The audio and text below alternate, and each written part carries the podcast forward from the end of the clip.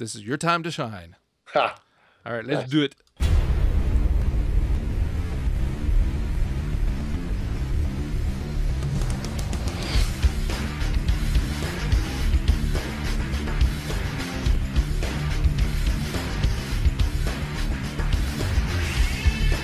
You're listening to the Comic Book Informer podcast with Vince and Raj, a podcast for everyone from comic nerds to comic noobs. You know who you are. Now here's your host, Vince.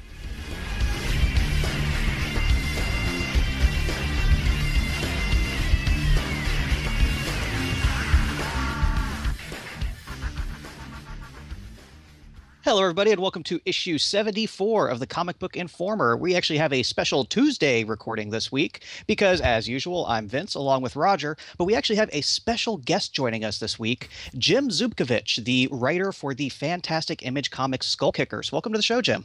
Hi, thanks for having me, guys. I really appreciate it. Now it's good to have you here. Yeah, it's always great to talk to people who make stuff that we really like. Yeah, exactly. so, just just a little bit of backstory. Um, what got you into comics, uh, both as a fan and as a creator?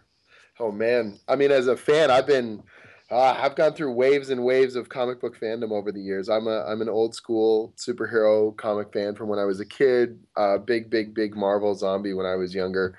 Uh, moving up through kind of independent black and white books into sort of uh, the pre-manga manga boom. So I was into. I, it sounds really corny. The whole I was into manga before it was cool, but yeah, I was into manga back before they were really anyone was doing translated books over here in North America with any regularity. And then um, you know, uh, and then eventually moving over and and getting into the web comic scene. I've tromped through every nerdy comic field or or sort of area uh, at one time or another. So I really Yeah. noticed that manga influence and stuff like your uh, your webcomic Makeshift Miracle and some of your work with Udon. So I, I can definitely see those Oh, yeah, influences in there. Yeah, it's all over the place. I've got it's sort of different eras of my fandom, you know, uh, growing up. I'm uh, I'm pretty double down nerd on just about anything you guys want to cover. So What- Nerd off. Yeah. sweet. but yeah, yeah, uh, really, really old school Marvel fan, and uh, and then eventually, uh, I got into um, professionally. I, I went to school for animation and got into uh, you know working on Saturday morning cartoons and working at an animation studio for a while, and then slowly but surely, uh, well, not surely at all, slowly. But uh, unexpectedly, uh, mo- made my way over to start working for the Udon studio, and have slowly moved that now into both doing work with them, but also now finally doing my own comic stuff. Uh, probably most notably, you know, Skull Kickers over at uh, Image, who is on one hell of a roll lately, oh and Jesus, no kidding. it's insane. I feel, yeah, really, really, uh, you know, just thrilled to be uh, a part of the the big wave of, of books they got going on right now. It's not like Image, you know, hasn't been around for a while. They they've been around for a while. They've had these Twenty these years this year. fantastic comics that they've put out, but when you're looking at now there's this amazing wave that riding it must be one hell of a blast because it's just it's they're putting out a ton of fantastic stuff right now I think they've just uh, the needles really moved conversationally in that direction. I think they've done a, a really good job. I think you know they, they've benefited obviously from uh, a wave of great titles and just but also the discussion online I think has also turned in their direction in terms of independent creation and the next generation of creators and new ideas or refreshing old ideas. It's just it's all kind of come together at a really uh, great point, and then the fact that it corresponds with their 20th anniversary is just kind of the icing on the cake. yeah yeah really okay so uh, what are some of the comics that you like to read right now i mean obviously there's going to be some image in there but like just Sure. in general what are you enjoying right now Uh, my favorite comics, honestly, I, I without any reservation, I can tell you the majority of the books I read right now are creator-owned books, and that I'm really digging on on different genres. So I absolutely love Locke and Key being put out by IDW. It's a phenomenal series. It's incredibly tightly written. The artwork's gorgeous. Uh, Joe Hill and Gabriel Rodriguez are killing that book. I love it, love it, love it. Um, I love Atomic Robo by Brian Clevinger and Scott Wegener. I think that they're doing a phenomenal job, and it's one of the easiest books to pick up and jump into. It's got great characters. It's fun. You finish every issue with a smile on your face, and uh, they're doing it right. Um, I love the Sixth Gun coming out from Oni Press. So you got you know Brian Hurtt and Cullen Bunn are just doing amazing work. Uh, th- those are just like three titles that come to mind that are non-image that are jumping out at me as being really really solid and really amazingly well done. Are you feeling that you're enjoying them more also because they are creator owned and as a whole what we're seeing with creator owned stuff is people are taking a little bit more of a chance than the tried and true that we've seen from the big two kind of thing well, I think you have to. I think in order to stand out in this market, you've got to, you know, put a little bit more of your, you know, put put your neck out on the chopping block a bit and take some risks and try some things. And with a creator-owned book where profitability is is really in question all you have is the strength of the work to go off of you know uh, so you gotta you gotta put your all into it and i think it really shows when you look at top tier creator owned books they've got heart behind them they've got real you know heart and soul that these guys put themselves into it because that's their first priority is making a great book more than any kind of commercial endeavor it's a creative endeavor and it's an exciting you know time for them to put their own ideas into play. Yeah, I'm inclined to agree with that. As a fan, this is probably my favorite time of the year because it's con season. You get to hear all oh, these cool yeah. announcements, all this fun stuff going on. So, from your point of view, how has the experience changed now that you know Skull Kickers is growing, your professional comics careers is increasing in popularity? Are you going to more shows? Has the fan reaction been any different? Yeah, I mean, uh, it's been um, an amazing shift just over the last year. So in 2009, 2010, I mean, I've been going to shows with the Udon studio for quite some time. And my role at the studio is as a project manager. So I was putting together art teams mostly for non comic projects. So Udon is split into two halves there's publishing, where we do art books and manga and comics and then there's uh, creative services where the studio artists do artwork for a movie concept art or video game design or advertising stuff a lot of projects that people don't even know about that we've worked on because uh, you know our, our logo isn't necessarily slapped on the front of it. And so i was going to shows to meet with companies or to help run the booth or to you know make sure our artists were where they were supposed to be. And that was a very you know i, I love that job and i still enjoy doing it. But you know my my love was i wanted to get into um, you know the creative aspect of it and being able to shift over in late 2010 launch skull kickers and that's my first really big push in terms of my own work my own writing my own creations uh, you know, working with other people, collaborating and and putting out my own creator own stuff. And in one year, the difference has been phenomenal. So it went from, oh, Jim's the guy you talk to at Udon, you know, if you want to look for a job, or Jim's the guy if you want to find out where the artists are, or you know, stuff like that. And now people are coming up and they want to talk about my work, or people know me first for Skull Kickers, and then they go, oh, haven't you done stuff with the Udon studio? Like that's almost the secondary conversation, and that kind of blows my mind. That's it's only been one year. Uh, I've already done a couple shows this year, so I, I've actually been on the road for three weeks. I was at Emerald City Comic Con in Seattle. I was at Image Expo a few weeks before that in in um, Oakland. Um, I was at um, PAX East in uh, Boston, and then I was just at a small show at Penn State called Wildcat Comic Con, and at all all the new shows this year in particular, there's been a real wave of like Skull Kickers first, like people coming over, they know the book or they're reading it online or they're into it, and they want to talk about that first and foremost, and that th- there's no better feeling. I got to tell you, you know, as much as it's cool to work on commercial stuff, when someone tells you they love what you do and it's all yours, that's that's the greatest. Well, the thing with Skull Kickers too is that as a whole, from what we've seen so far, it hits you like a freaking freight train right from the get go. like there's no easing you into this IP. No, this just, is really yeah.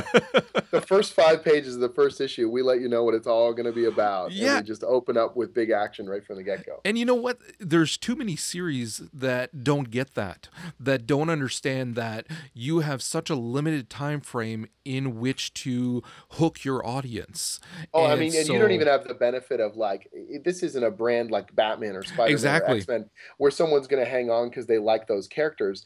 I, if if we didn't hook you, you have no attachment to this book. I've got to grab you by the lapels, like right from page one, you know. And that is what it does. Now, just uh, we we said a pre-show. Say it once again so that everybody can hear it we love skull kickers like seriously i i ripped through all the issues so far twice now awesome. and I absolutely adore it. It's just an absolutely fantastic series. I know Vince, you agree with me too.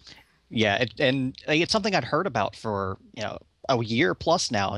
People online talking about it. Like, I got to check that out eventually. Got to check that out eventually. So when I had that vacation a couple weeks ago, I was like, okay, it's Skull Kickers time. And in halfway through the first issue, I'm like, we're talking about this when I come back. Yeah. awesome. I mean, that that's the best feeling, you know, to know that people are getting on board. The good thing is, you know, Image has been really supportive about making sure the trade's available. They uh, they did a value pricing on the first trade, so if you bought it in soft cover, it's like ten bucks to get you know the first volume or if you pick it up in our new we've got the treasure trove which is uh, volume one and two in a hardback with extra material so it's it's easily available in you know a variety of formats and and it's getting out there i think as a trade it's really where it's making its biggest impact now and that's you know just the best would, would you happen to have any of those hardcovers available yourself oh Oh, I do. And yeah, I'm all geared up for the summer con season myself, right? So I've got such a crazy schedule over the next couple months. It's going to be. How much are those uh, selling for? They're uh, they're thirty four ninety nine. I, I think on Amazon they've got it for like thirty or thirty five percent off though. So okay, I'm going to get you to send me um, any links that you have so that if anybody wants to buy it, we'll put sure. it in the show notes. Try to pimp your stuff as much as possible. That would be awesome. Uh, we, so, you know, we really, really appreciate it. Or if people see me at a convention, you know, uh, yeah, come right up and and grab one. I'll be happy to personalize it. I'm uh, I'm doing quite the show circuit this summer, so I'm thinking I would not mind one for myself signed. No problem. So if you are, would, what shows are you looking at attending this summer? What's no, no, no. I'm talking. You can mail one to me. We're both in oh, Canada, sure, yeah. so oh, yeah. it'll be here in literally a day or so. so yeah, we double team Canuck power against the freaking Vince. Canadian now, no one's gonna read it. Are you kidding? Even Americans love us because they want to secretly be like us. But yes, I'm going to talk to you afterwards, and I'm going to get you to send me a signed copy, and I'll PayPal you or however you want your payment. Sure, no That'd be awesome. Okay, getting back to the actual comic now, though. Making deals. All right. Hey, I'm all for that. I I love supporting people who are following their passions, and it doesn't have to be the big two. I don't care where it's being published. If it's good, I'll read it. I'll support you. I think it's awesome.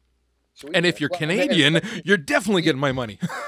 I mean, the great thing about creator-owned books in particular is that you know you're, you're talking about individuals or very small teams of people who are dedicated to the craft. You know, who want to do this first and foremost because they want to tell a story or they want to put a book out that they you know that they believe in, and that that you can see it. You can see it when you look at the the new titles coming from Image, you know, and you see the the passion on display there. It, it's inspiring. I mean, I went to Image Expo and celebrating 20th anniversary of Image, and there was just this awesome electricity in the air.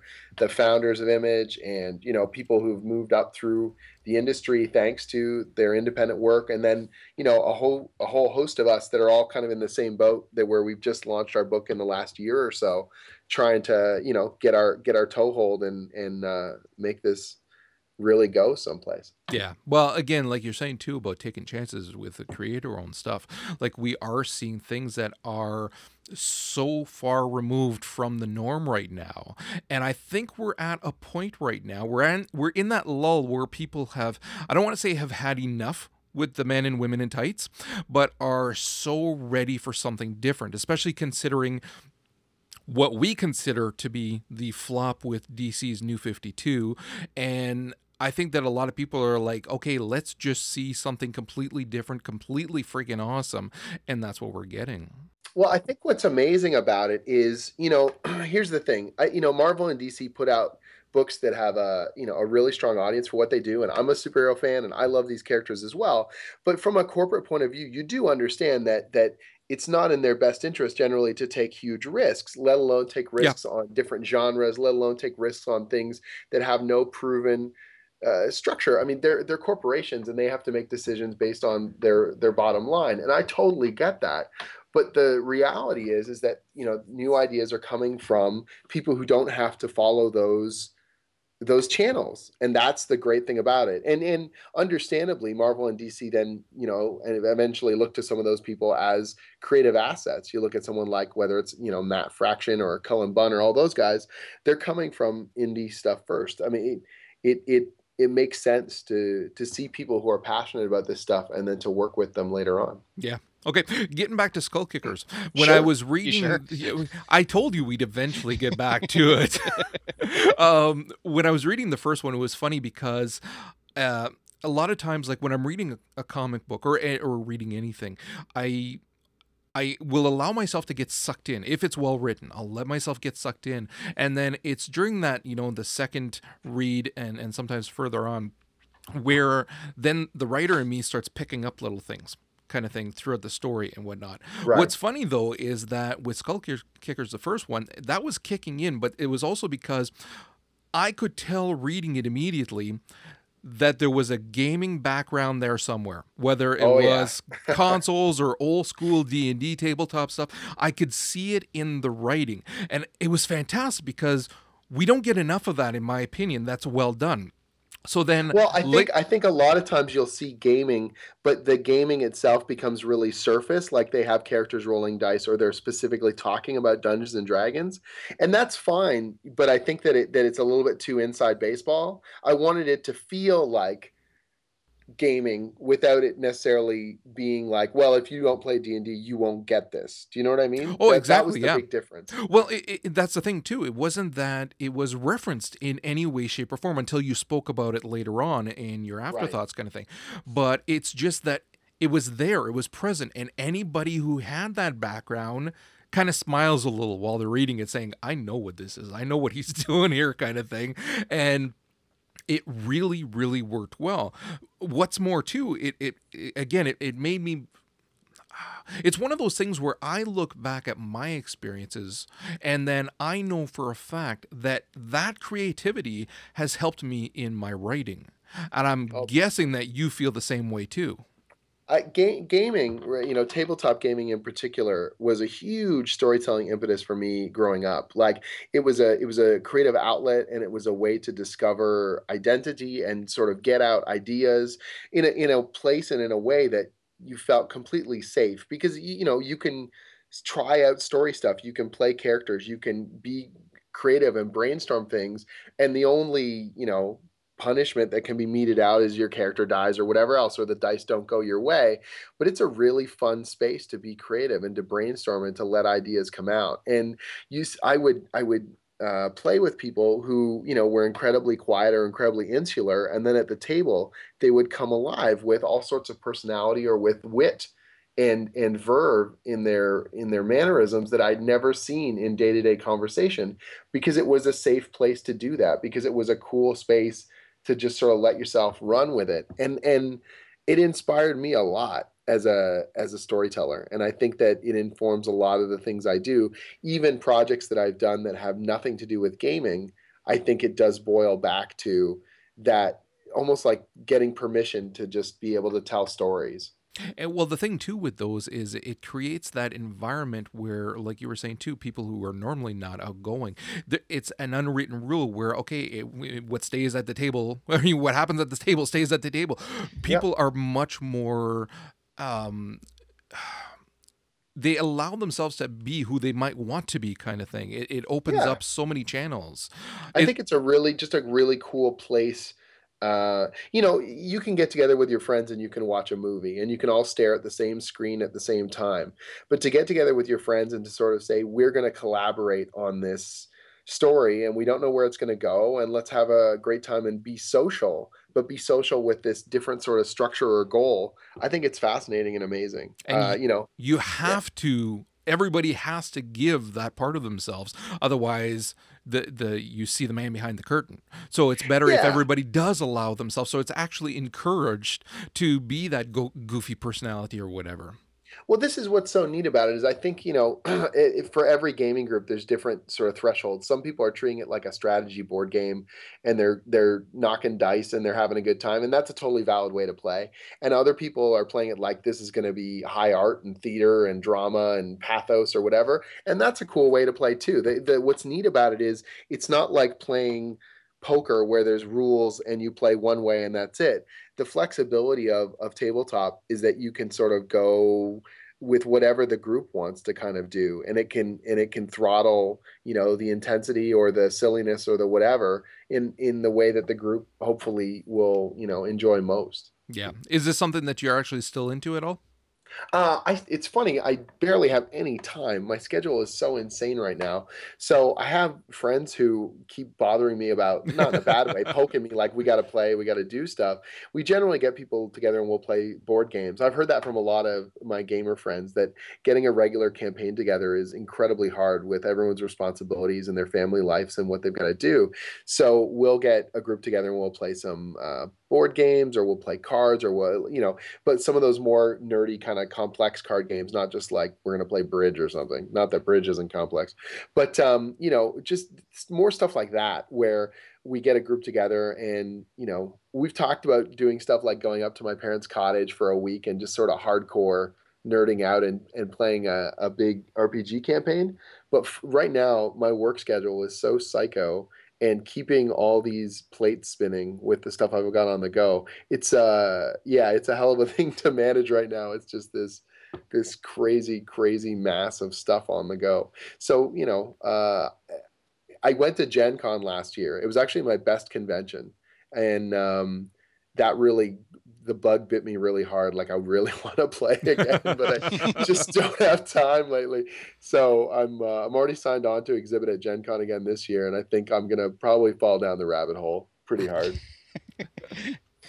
so, and you kind of carry through that that gaming experience because I've seen you describe Skull Kickers as low fantasy, and it's, it's high, I kind of get low that. brow high fantasy. Yeah, yeah.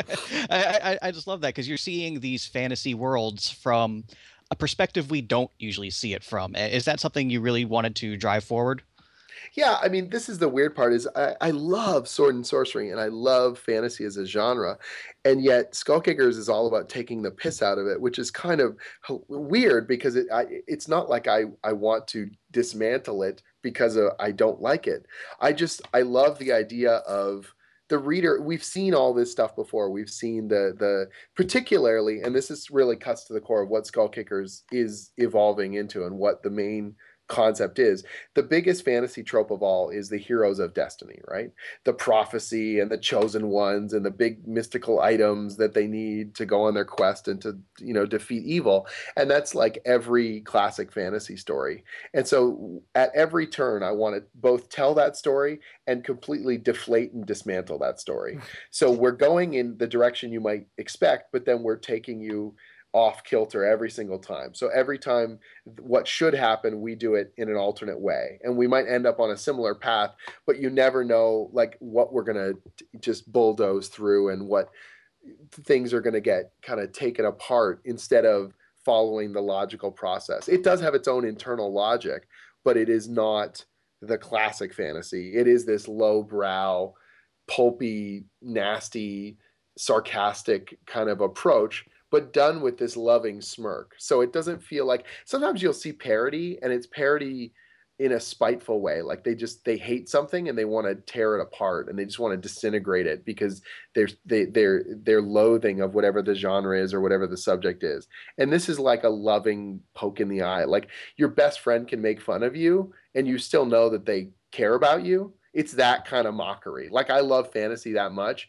but i love it enough that i can give it a big crazy elbow in the ribs and it'll survive, you know? But even I don't even think it's that far off. It's not that far into parody that it's that it is insulting to the genre at all. It's just you you are telling this story still within that genre, but using a different way than is the norm. And I Yeah, think that that's part of what the success is. Yeah, it's irreverent. I, like one of the things I didn't want to do is I didn't want to do parody for parody's sake. So this isn't like a Mad Magazine thing where we're gonna have you know like uh, Bonan the Carbarian or like you know like I didn't just want to have absolute you know um, parallels to to real stories and just mix and match pieces. I wanted to come up with its own mythology and its own storyline that if you look at is trying to tell every big crazy fantasy story but in its own way with its own internal logic. And I think that's in some ways what makes it work rather than just being a flat out parody where you're just taking one thing and saying that's dumb. You know what I mean? Oh, definitely. The, the way I like to look at it is Skull Kickers is essentially the Rosencrantz and Guildenstern of dead are dead of the Lord of the Rings universe. Yeah, yeah, essentially, it's got that exactly. You know, uh, when you watch Army of Darkness, you know Sam Raimi and Bruce Campbell love horror movies and they love zombie movies and they love fantasy stuff. They're doing it in this ridiculous pastiche and over the top kind of way but it's because at the heart of this thing they just want to drive it to this new crazy place not because it's spiteful you know mm-hmm. and i i just have to ask how did you actually come up with the name skull kickers uh, that's just it's not a very dramatic reason.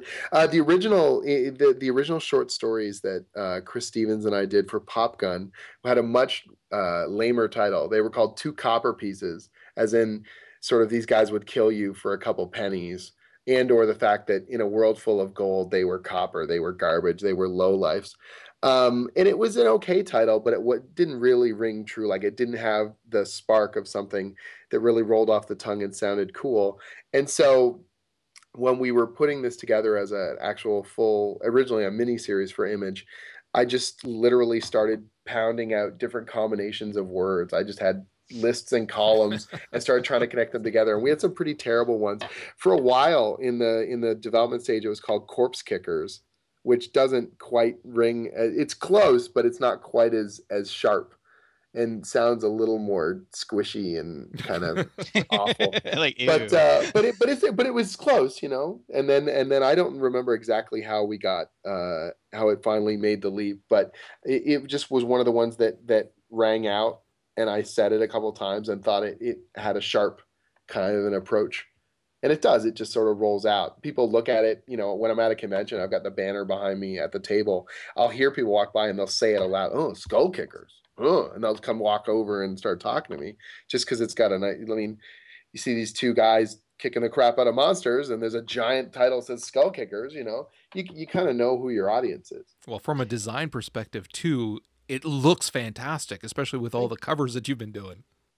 Yeah, I you know I feel really strongly about um, branding and the graphic design of it. Not to get too technical, but you want to make an impression. You need to grab people's attention, and uh, you know we've had some phenomenal covers, and that sort of um, that cover motif we've done with the skull and with the nice clear uh, you know, colors popping out with the title starkly at the top.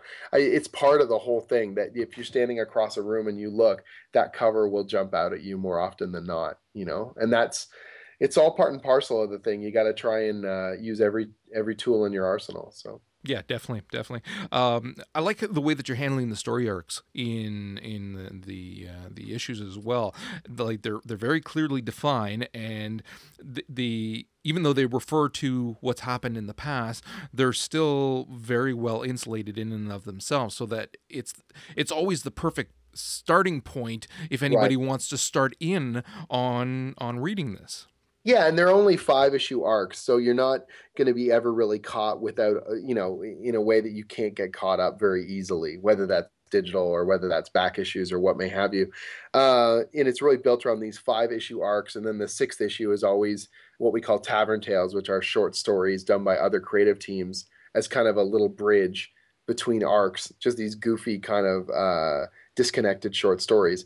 But each arc is also what what you might notice, especially now that we've got two under our belt and we're midway through the third, is um, each arc has its own kind of concept. You know, the guys in their first one are in this ridiculous uh, fantasy adventure with this necromancer in a tower and then the second one is built all around kind of the city with the thieves guild and with the the nobles and all that kind of stuff the third one's all built around pirates so it's like with each arc, I want to take our, you know, uh, mercenary morons and and push them into different fantasy settings and have them tear it up.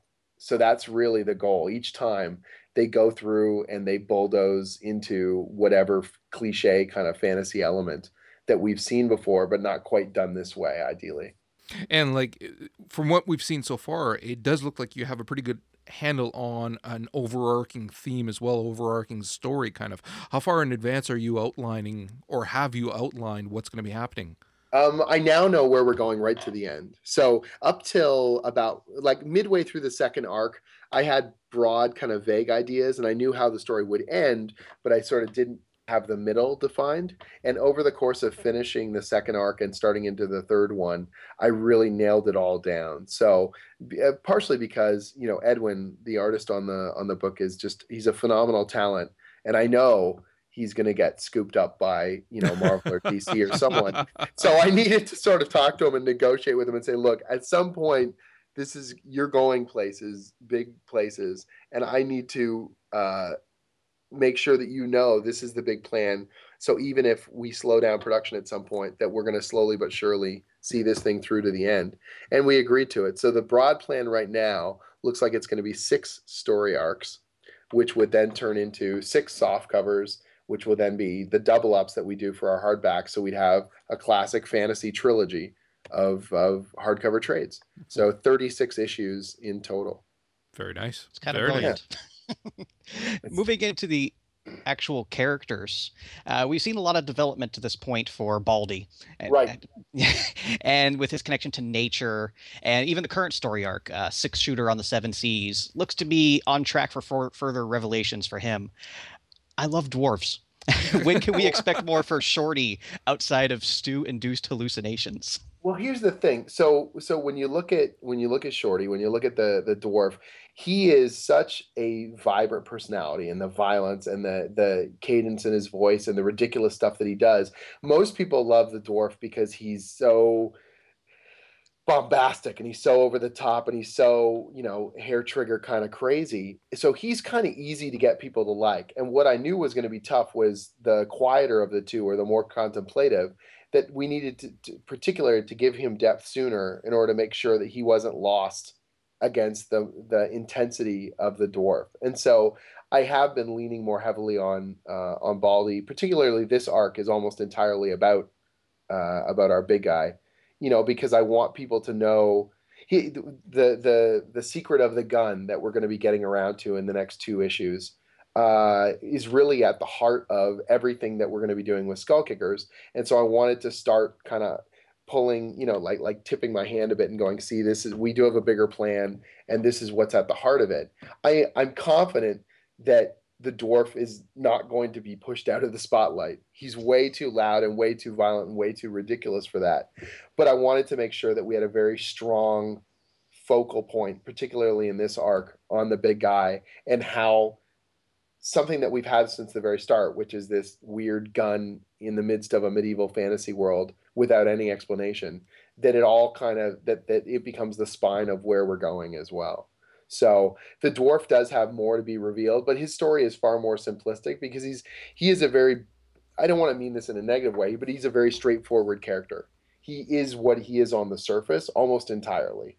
Whereas the big guy is much more reserved, he has secrets, he is, you know, not all that he may appear to be and so on and so forth. So it's something where the two of them contrast well together. They contrast in terms of personality, they contrast in terms of shape and size, uh, hair or lack of hair. You know, all these all these different things about them make them easy to describe. Even the colors of their costumes. One of them is primarily in red and warm colors, and the other one is in blue. And you know, so it's like they're contrasting, yet they work together. You know, but the dwarf is so loud and so overwhelmingly in your face that I knew. You know, I, I've got a very good feel for the fact that he is quite loved. You know, like uh, when I was at Emerald City Comic Con a few weeks ago, uh, we had a sketch variant cover that came out at the show, and it was probably two to one in terms of the dwarf. You know, that I, I have no fears at all that he's going to get. Uh, you know that that he's not going to be important. Anybody who would plug a hole in his back with a squirrel is aces in my book. you know, it's it's it's weird, right? Because when we're when I'm, I'm brainstorming sort of uh, action set pieces, that's a every story arc is built around you know the setting. So in the case of the city, right? So we had Urbia, which was the which was every fantasy kingdom kind of slammed together, generically and ridiculous and the Undercity and stuff like that. And the whole point of Urbia, by the way, was built off of a, a pun that we never used in the book, which is kind of ridiculous. So the capital of that province is Urbia, and there's a huge fight scene that takes place in the sewers, which would be Suburbia. Suburbia. Yeah. Wah, wah, wah, right? And then we wanted to say it without saying it. That was the ridiculous part. Although we found a way to do it, another pun. If you look at the recap in issue 13, where the little old lady basically says Urbian renewal, which is terrible joke. It's just awful. But anyways, the the whole thing is is that when I'm brainstorming these set pieces or I'm brainstorming the big action uh, breakouts that we're going to use for each arc, I you know it gets it starts broad. What is the big ridiculous action? You know what monsters are they going to be fighting? What's the setting? How can we ump the intensity or make it more ridiculous and more ridiculous? And I don't recall exactly how I had the idea about the dwarf just bleeding and bleeding and bleeding and I thought, you know, this book is technically rated 12 plus. How can we have him just gushing blood? and I thought, you know, we could do a lot off camera. We can do a lot off panel and really make this quite awful. And describing it in the script is always very bizarre. I think Edwin just his head must spin when he reads these scripts because I, have said this before in other interviews. Writing comedy is is tough and writing comedy to your artist where you have to innately describe why something is going to be funny must be the most unfunny thing ever. Because you've got to go through and say okay edwin here's what we want. He's going to stuff a squirrel in his back but it's all off panel so the reader can imagine it far more awful than anything we could possibly draw. So i need you to have this expression and this pacing and these types of panels and it's so in like in depth. I, I can't even imagine. It must be just like reading about paint drawing and then when you see it come together it all works because in my mind i know this is why you know it's going to be funny or this is how it's going to appear on the page. But it's so weird writing funny in slow motion if you will you know panel by panel and there's so much of it in every panel. This is one of the few comic books where anything that is said by a crowd member, I actually take the time to read now because I know callbacks too on those. There's yeah. there's something somewhere, and sure enough, almost every time there's something that'll get me. It'll actually get a laugh out of me. That's great. You know, and that's one of the best things I think. We the first couple issues where we had those crowd chatter, I would uh, I would describe to Marshall our letter. I would say make the dialogue balloons smaller and make them disconnected so they don't go to any particular person. And then eventually, I just we have a terminology. I just say now crowd chatter, and I just write a bunch of crazy lines, and then he he puts them in there, and and they always do callbacks. There's one I think in every arc we've had someone say. Uh, you know, only only druids can save us, and then someone goes, only farmers can save us, and someone else like, only wizards can save us. Like it's there's all these. There was one in the first arc where someone says, um, "Oh God, my leg's on fire." Yes. Yeah, and then later in the in the he goes, "My leg's on fire again." yes. the poor guy twice. Like just it's and it's such a cheap joke, but I you know I sometimes catch myself laughing on dumb stuff I put in there, or someone else is like, you know, can I go home now, or just like dumb stuff like that. Uh, there's one thing where all these guards are chasing after the boys and, and someone says charge and then someone else goes charge and the next guy goes we're charging we're charging like it's just really dumb stuff that that I don't even yeah, we just throw it in there because it makes me laugh at a certain point, you know. It's funny we, because more so than a lot of the other stuff, it, that crowd chatter, I shouldn't say more so. I, I see a lot of very dry humor in in this in the writing and it's something not to insult our American friends and other, but it's a very Canadian thing, very British thing too, like that very dry humor. And I see so much of this that could easily be put into like a Monty Python setting at times, well, and, and, and it, it would fit. Yeah, I, one of the things it's like if you're a peasant, then your your IQ is probably half of everyone else in the story. I don't know why I do that, but the peasants being complete morons makes me very happy. I just love when they question the obvious or when they say really stupid things. There's one part where there's all these guards and one of them says, "Sir, I lost my spear." Which is stupid. He's a guard. How can he lose it? And then the next guy goes, "Me too." And it's just like this really dumb. Like, how incompetent do you have to be? You know. And that's like, it's not even that funny, but it's great. it just you know it works in the context of you know, our main characters are are not very intelligent, but compared to everyone else, they're you know, scholars. crowds, yeah, yeah, crowds that they're dealing with, they're freaking geniuses. So you can sort of see how they can stay one step ahead, even while you, as the reader, are like, "My God, they're so dumb." You know, like the the but it's a sliding eight- curve. oh yeah, exactly. It's a bell curve of intelligence in this in this fantasy world. Uh, there's uh, even the demons at the in issue five. There's all these demons chattering in the background of Yes. that of, of, of hell or whatever you know demonic realm, and they just sound like blithering idiots. And you're like, man, they're supposed to be like demonic powerful, and they're all whiny and kind of jerks. And you're like, this is great. You know, I just have fun with it. Um, there's a scene in issue eight where the boys are trying to get themselves robbed, and that's probably one of Yes. my favorite. Scenes where they can't even get themselves robbed properly. They're wearing signs that say "Rob me," you know, and What and, am I uh, gonna do with all this Money. money? yeah, steal my stuff, you know. That's one of my favorite scenes because I was sort of like, they need to find a thieves guild. How would they find a thieves guild? These guys aren't, you know, intelligent enough to properly even interrogate someone or to to be subtle in the slightest. So I'm like, well, thieves, they need to get robbed. And so I just, it just kept amping up and amping up. And then the contrast of that scene with the guards discovering the hidden The gun, under the bed. yes. that that's one of my favorite parts by That was far. so- Yeah, well, and, and I think because up to that point we had, I mean, we'd hinted at the fact that it was the only gun, or that it was weird, or it was out of place.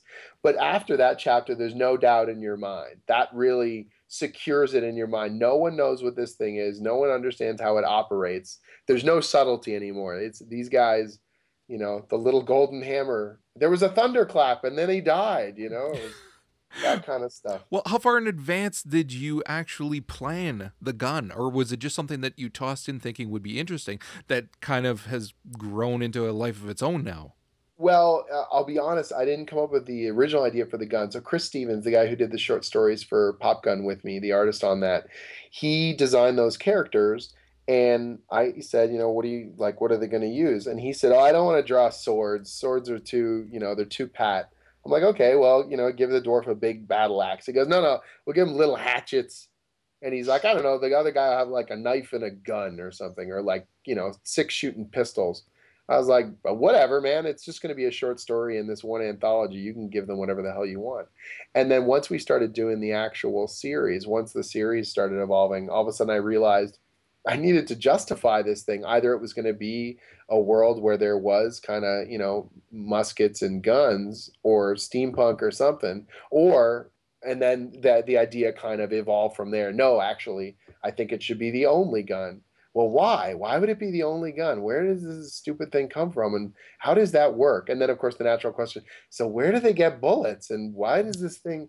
And all those questions get answered in the next two issues. And I hope in a way that, I mean, it's the ultimate goal of any writer. You want to surprise the audience, but the minute that they read it, they go, oh, okay, that makes sense. I just didn't expect it, you know? And I'm hoping we can pull that off with our, with our, uh, with our big reveal. Well, the thing too is that part of what keeps the story going, the interest, is that not knowing.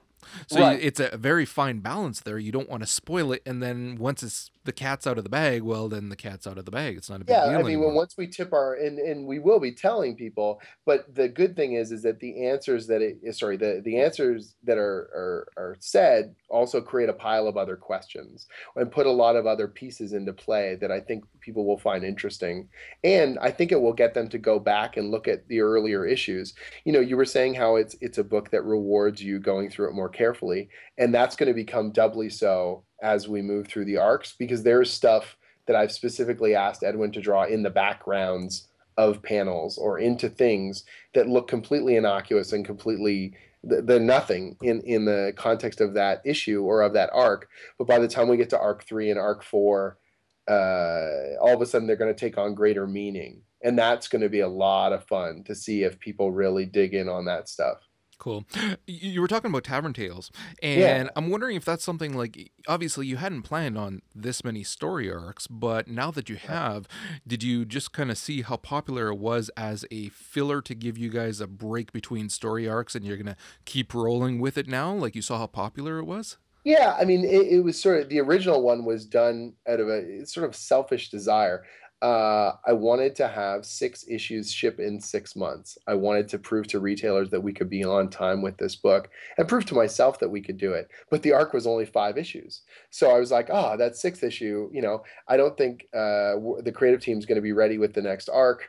I'll, uh, you know, we'll try this out. You know um, and and so i got people that i felt were friends of mine and, and people that i respected and i loved the way that they wrote you know like brian clevinger who does atomic robo and i said hey would you do a short story? And he just jumped in. You know, it was just fantastic to put these teams together. And it did. It went over really well. People had a lot of fun. The base concept of Skull Kickers, uh, beyond any complexity that we're adding to it with these new story arcs, the base idea of these two mercenary monster hunting morons who kill things in unexpected ways and go on weird fantasy adventures, it's, it's pretty easy sell to a writer. Just have fun with this, go nuts, come up with something fun, you know and uh, and and go wild. And that's been really satisfying to see other people take on the characters.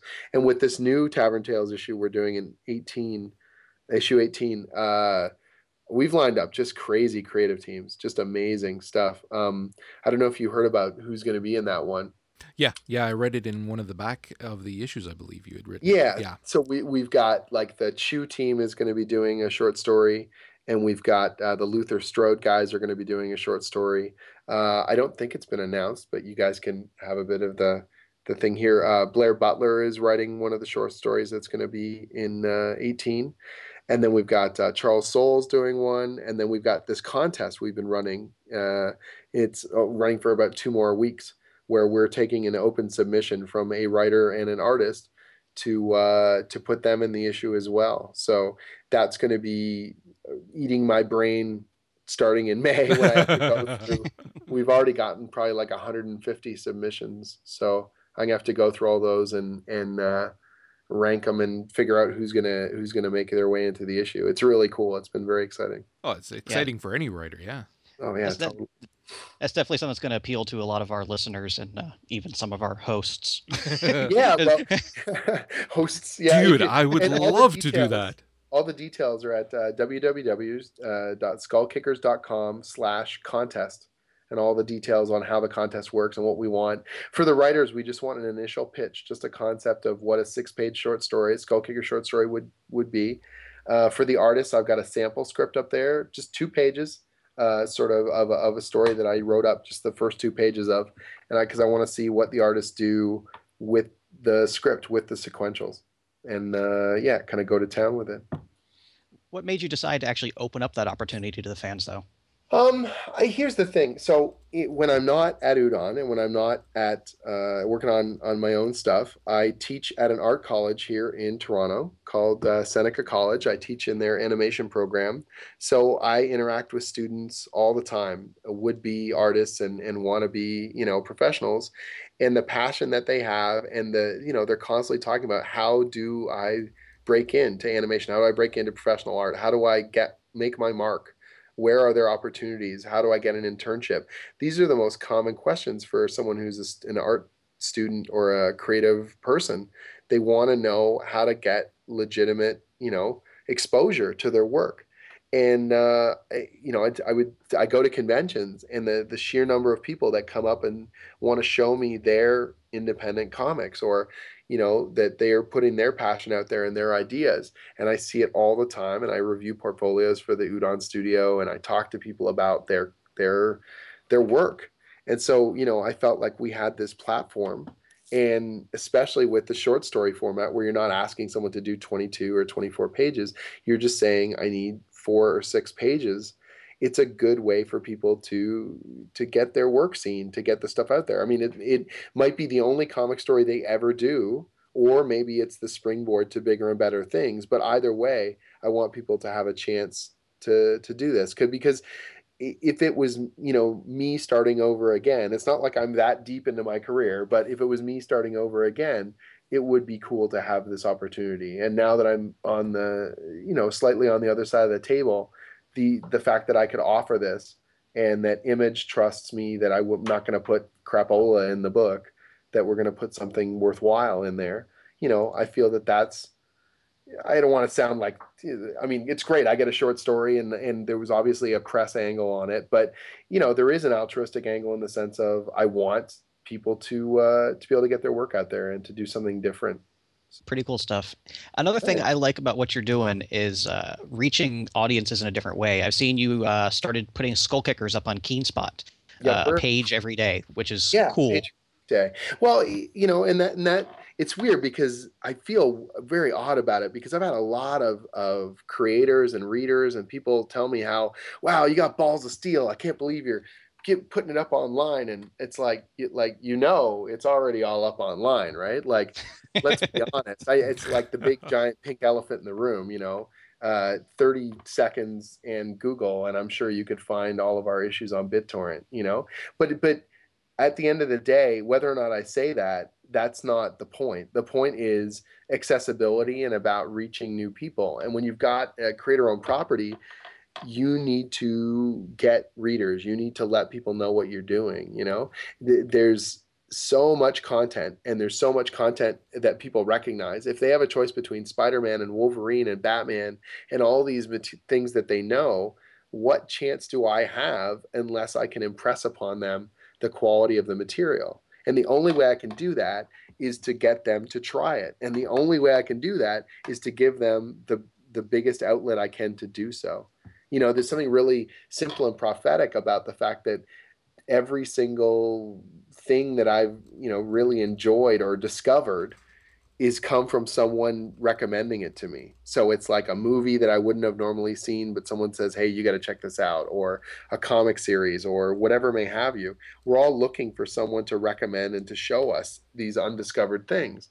Well, if I can lend tens of thousands of people my first few issues or my earlier issues, my back issues, just like I would have back in the days when I hand you a copy of my comic and you decide you like it, I trust in the fact that that that's worth your $10 to buy our first trade. Less if you count Amazon, right?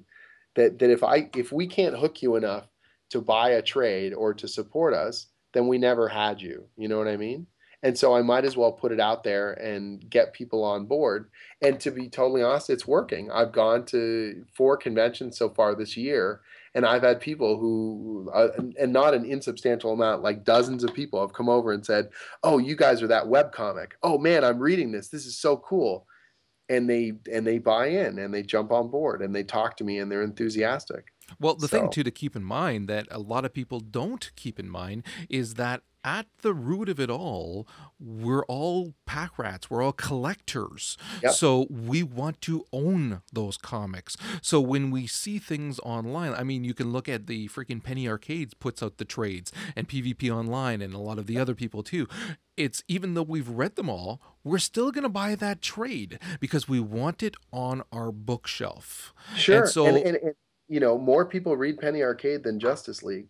Like, and that's nothing against DC. It's just that when you open it up, access to everyone, and it's high quality material, then everyone reads it. Then everyone's on board, and it's easy to mobilize that audience. You know what I mean? In a way that that uh, that the minute you charge anything for it, you're shutting down the vast majority of people's ability to discover. That doesn't mean that you should never charge any money, and that doesn't mean that you can't monetize it. It's just in terms of people's entry point. And again, you're just basically taking a different route as well. So you're not maybe necessarily selling as many of the comic books, say, each issue, but because you've opened it up and your site is getting so much more traffic and everything, then you can work on merchandising instead through the site. So the revenue stream will still come. It's just going a different route. Right. And and the reality is you're sort of sidestepping you know the limitations that retailers have in terms of shelf space or in terms of promotion where they've got to sell to understandably the audience that knows what they want every week and what they want is superheroes and you can sort of reverse engineer this. So if i have enough people discover us get on board and then inadvertently bring it back to the shops buy it through their stores recommend it to their friends who are, are print comic only fans or whatever i think we still win. I think it all that there's you're you're going to get more people in the long run. It is a longer game and it is a bigger i mean there is risk obviously but in this day and age you know the mainstream is online and uh, that's what we're trying to appeal to, you yeah. know, and that's what what I feel. I I wouldn't do it if I didn't think we, you know, if I didn't think we had the quality. I think that the book is fun, it's easily accessible, and it's engaging to a really big potential audience. And so let's give them the chance to read it and agree or disagree. What it all boils down to is I want a skull kicker ball cap. That's what I'm saying. Oh man, I want I want all kinds of it. crazy skull kicker stuff. Believe me, it's like it's kind of a it's been a weird feeling because I think we're at this this you know I, I mean I hope we're at a, a stage where we're about to really start getting uh, traction. You know, the website's only been up for it's been up for two and a half months, and we have served it up to over seventy thousand unique IPs, and we've served up one point four million page views in two and a half months. You know, so uh, it's working. We're Oh, building definitely. a, a big audience, and it's going to, I think, you know, continue. Maybe not that explosive of an upswing, you know, every single month, but I think that in terms of the overall goal of outreach with the website, we are uh, we're going to achieve our goal. So Yeah.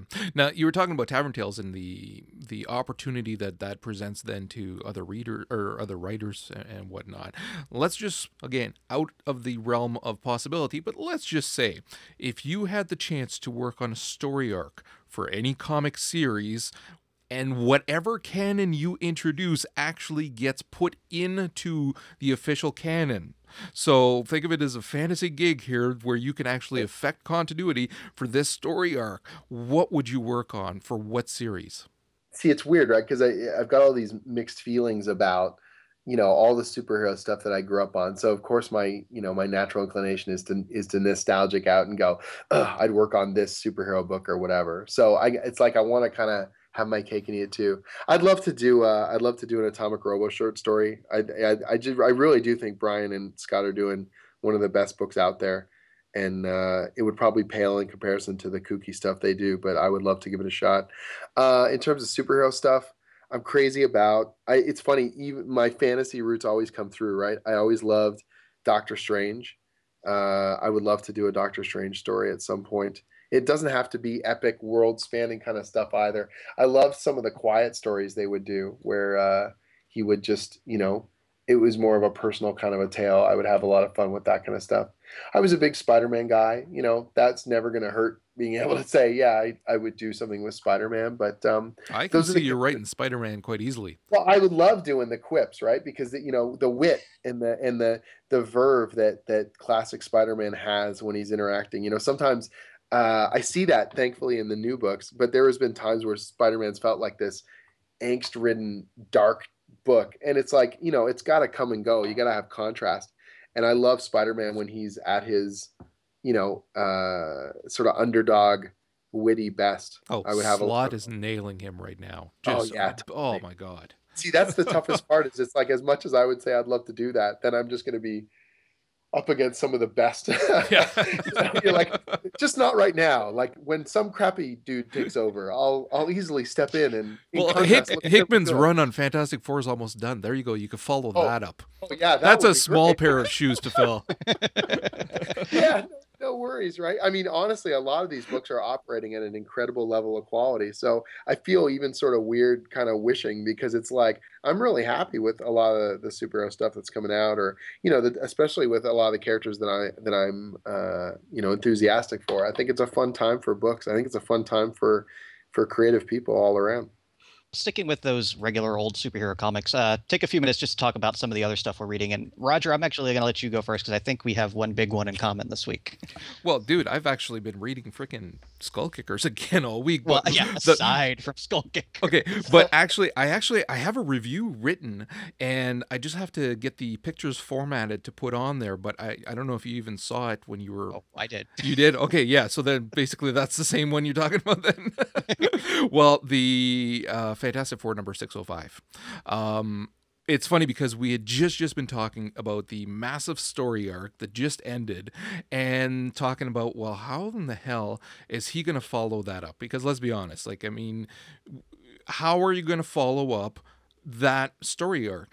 And you were saying well he's just going to have some you know short little single issue things. And i was thinking okay well just how good is that going to be? And then this came out, and it's End of Line, which follows Reed and his father time traveling to see how the thing is aging because the thing is only aging once a year for a week when he's reverted to his human form thanks to the um, the uh, quote unquote antidote the, the the serum that was given to him by the Future Foundation kids. And so during that one week is the only time that he actually ages. And so here we have um, Reed and his father bouncing through time, which I love the way he handled Hickman handled that too. Like all of the the various times are are very distinctive, and yet you can see a clear path of of what is happening, kind of thing, and and what would lead from you know you know 2000 to 4000 to 6000 kind of thing years later and and just like he did with the the big event as well it hits you just square in the chest. Like when you get to the end there, and Reed is sitting down for a beer with the thing, and it's like seriously, like you're going like, oh my god.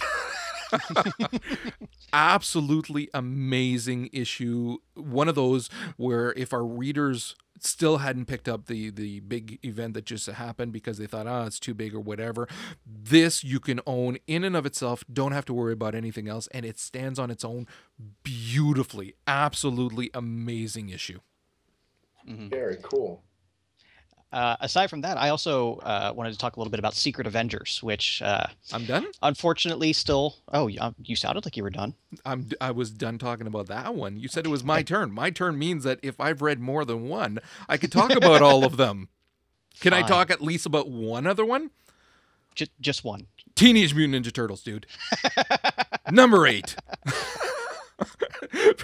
freaking awesome. And again it's it's i like how they're making the changes to the continuity and yet still keeping the action going that you're used to with the the, the old series and stuff like that.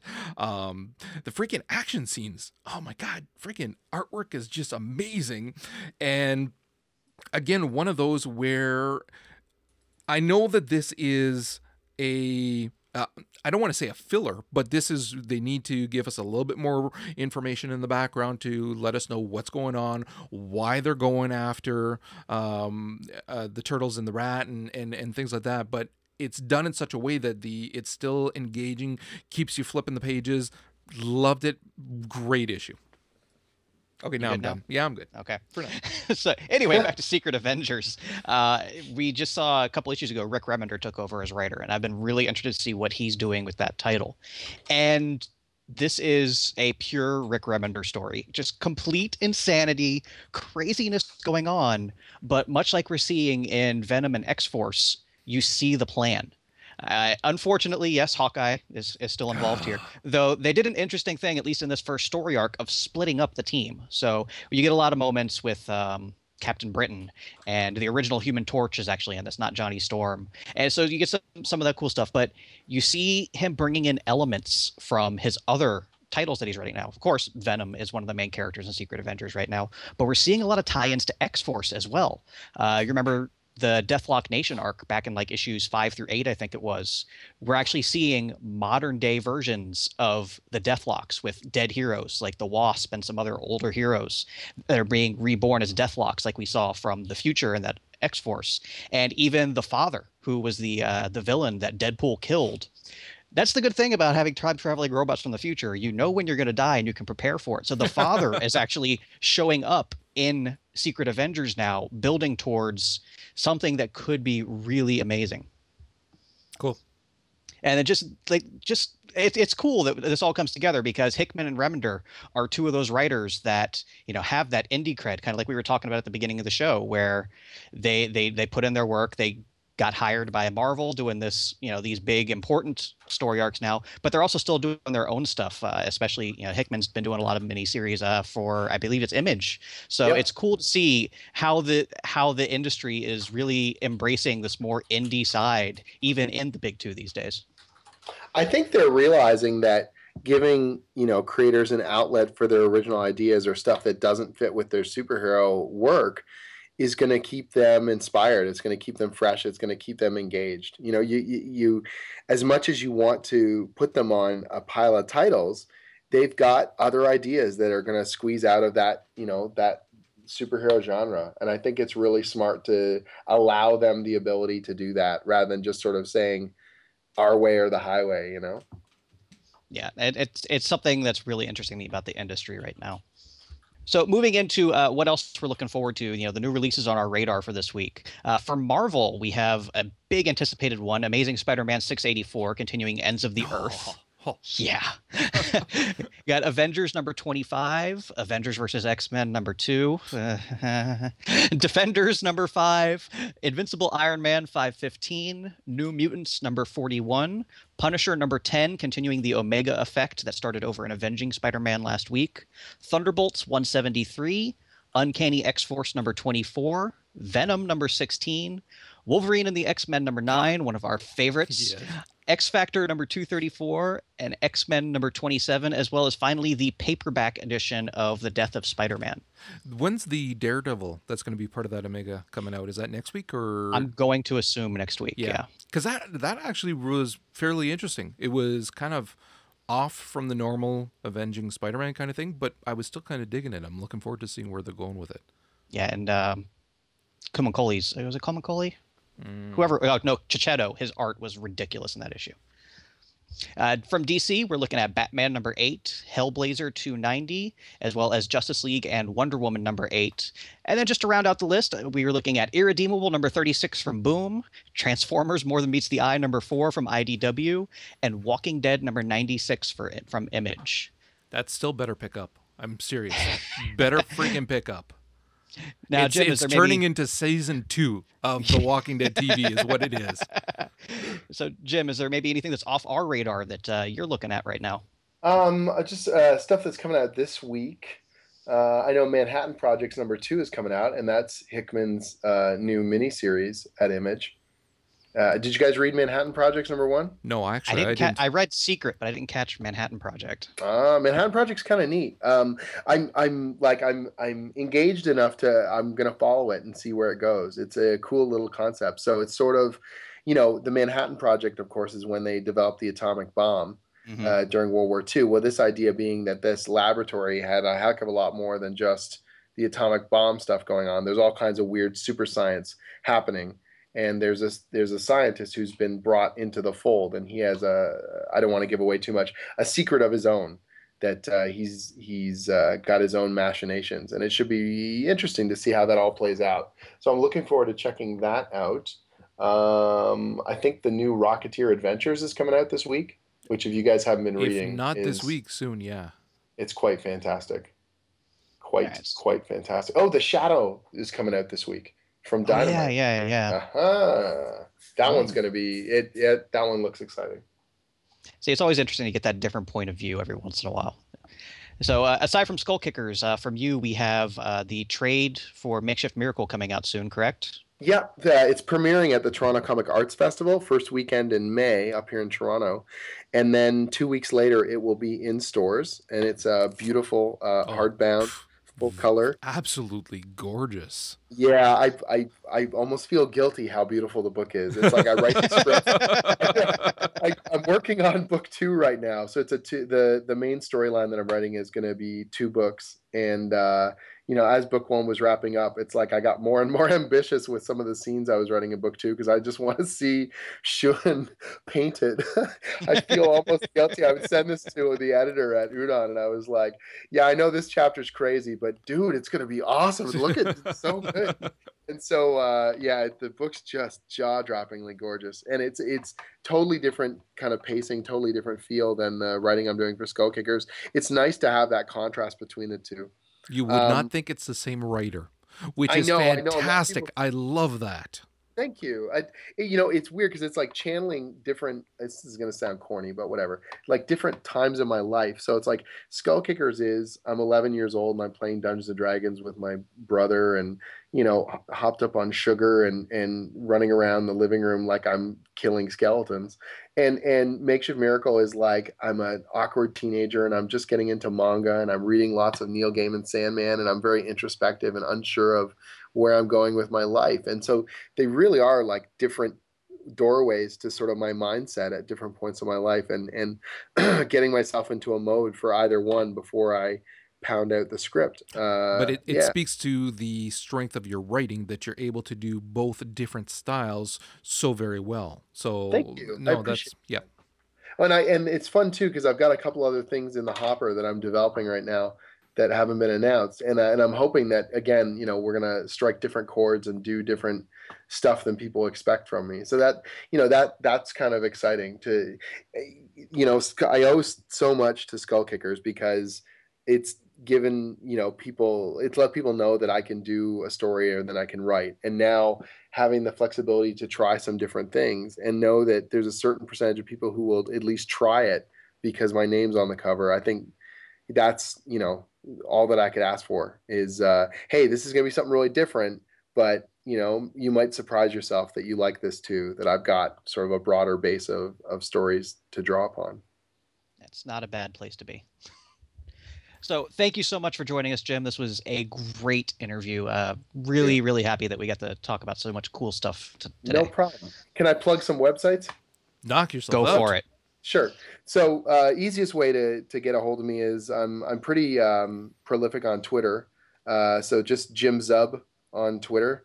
J I M. Uh, well, I guess it's American would be Z U B, but in Canada it's Z U B. No Zeds. Yeah, yeah. J I M Z U B on Twitter. Um, my website is, uh, is, you know, I've got skullkickers.com, which is our sort of main website for all the news about skull kickers and ordering info and stuff like that, including that fancy hardback that you uh, are looking for. Yep. And um, makeshiftmiracle.com, all one word, is where we're serializing uh, that uh, graphic novel chapter by chapter um, as well. And then I've got my own website. If you just go to zubkavich.com, I've got my blog there where I chatter about things I'm I'm up to. And then I'm on DeviantArt under Zubby. I'm all over the place. If you search for my name in Google, it's it's a it's a too much stuff. It's crazy. Well, I'm going to get you to email me all of those links as well, anything that you'd want. And then what I'll do is I'll make sure that they're all in the show notes for people to get to. I really appreciate it. No problem. All right, so that's going to wrap us up here at issue 64. Uh, in addition to all of Jim's wonderful websites, you can find us at comicbookinformer.com or, or on Twitter at CBInformer. Once again, thank you, Jim, and we'll see everybody next week. Absolute pleasure.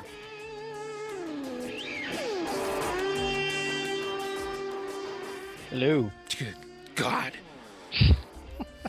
There's a word for this. It starts with cluster. Okay. Haha. If you need an ego boost, though, your interview with us meant so much that I think I might have corrupted my boot camp partition. So that's how much it meant. How So- did you do that? Well, I was like I said, we we'd called it. We'd waited around, and so we thought, okay, well, he's busy, obviously, no big deal. So we called it. So then I decided that I was going to bounce into my boot camp partition because I have a, an iMac, and uh, and play some Star Wars with my son. Oh. And so I logged in, and of course I hadn't logged in for a couple of days, so there was some updates and this and that. And then when I went to switch back over to the Mac side so that we could do the interview, because everything I use for recording is on the Mac side, well, the freaking shutdown was taking forever and a day. And I'm thinking, son of a bitch. So I waited a few minutes and finally said, screw it. So I just hard booted it while I was doing the install. So I'm Oh no. something might very well be corrupted in there. We'll see later. That's how much you mean Oh, to that's us. great. Ah, jeez. So it, it, I'm not trying to guilt you or anything like that. Although that comes naturally when you're a parent. There, you can weave in guilt into everything. Yeah, it's good. It's good. Yeah. I listened Howdy. to last week's actually, just so I had a sense of, of how it was going. So Of just how crazy it can get. Maybe that's why he decided Yeah, not really. to log on. nice. No.